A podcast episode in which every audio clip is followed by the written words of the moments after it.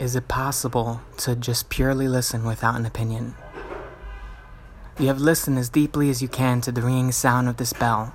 Reflect and connect to this depth of listening. Is it possible to listen with no agenda, no opinion? Is there a depth of just pure listening? Is your mind deeper than the thought? Listen. Listen. Is there a deeper listening than the sense of I am listening? Is this mind deeper and more spacious than what arises within it? Is this mind deeper than the sensations, thoughts, and emotional feelings that are experienced within it? With this koan, is it possible to just purely listen? With this koan, we realize, identify, and claim this awareness that transcends transcends whatever is arising within this awareness, this clear, deep mind.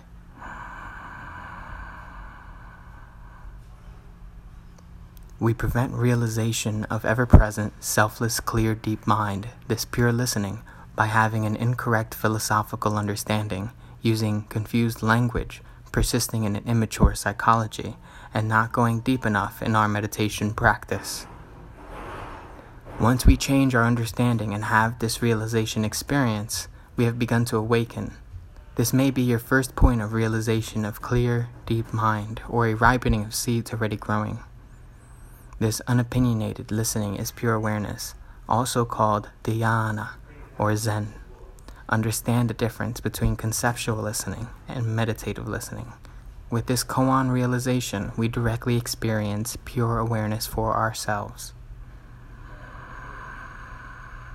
Are you willing to just purely listen as we go forward?